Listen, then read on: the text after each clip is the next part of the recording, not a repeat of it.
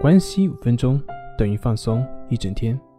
大家好，我是心理咨询师杨辉，欢迎关注我们的微信公众账号“重塑心灵心理康复中心”。今天要分享的作品是：我有一个办法让你告别演讲焦虑。焦虑类的文章，关于焦虑的一些理论原理已经说的很多。那么今天不讲理论，来讲一个我们平常生活中发生的事情，以便于大家理解怎么样去走出焦虑。比如我们经常所担心的演讲恐惧，或者是演讲焦虑。我相信没有人在正常的情况下第一次上台会不紧张。那为什么有些人慢慢的就克服了演讲焦虑？而有些人却始终不能够克服演讲焦虑呢？这些区别是什么呢？其实，焦虑本身是一种自然的事情，是一种自然的情绪反应。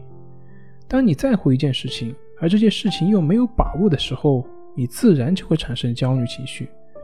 演讲焦虑的根源，它背后正是我们希望能够在别人面前能够好好表现自己的欲望。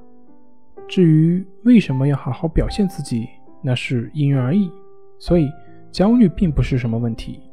那为什么有些人上台会越来越紧张，而有些人则会随着演讲的过程，慢慢的就越来越放松呢？今天我就为你们揭开这层神秘的面纱，讲一讲克服演讲焦虑所应该持有的态度。当然，我不是成功学，我不会让你去不断的去挑战自己，不断的去跟自己说我能行。之所以会出现这两种不同的情绪，根本的原因在于他们的着眼点是不同的。越来越紧张的根源在于过于关注自己的这些紧张、焦虑的情绪，总是试图去消除自己的紧张、焦虑的这种情绪。对于自己的情绪过于关注，自己的表现就会从负面给予他影响。同时呢，这也容易忽略自己在当下应该做什么，自然。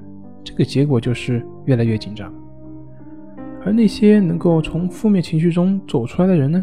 他们的根源就在于不与那些情绪去纠缠，焦虑也就焦虑了，紧张也就紧张了，不去管它。你只需要去考虑自己当下应该去做什么，你只需要去关注台下的观众反应，你只需要去思考自己应该讲什么，以什么方式去讲，以对方或者是以事情为根本为出发点。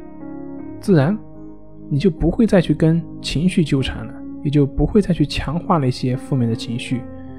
关注自己的表现，不断去改进自己的表现，自然就会让自己适应这个环境，而你的负面情绪就会慢慢的消失。你的关注就是你的生命力，你关注在你的情绪上，你的情绪就得到了生命；你关注在你的行动上，你的行动。就得到了生命，根本的原因在于你们关注的点是不一样的。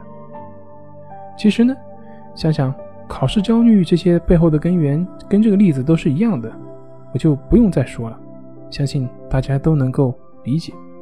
好了，今天就分享到这里，咱们下回再见。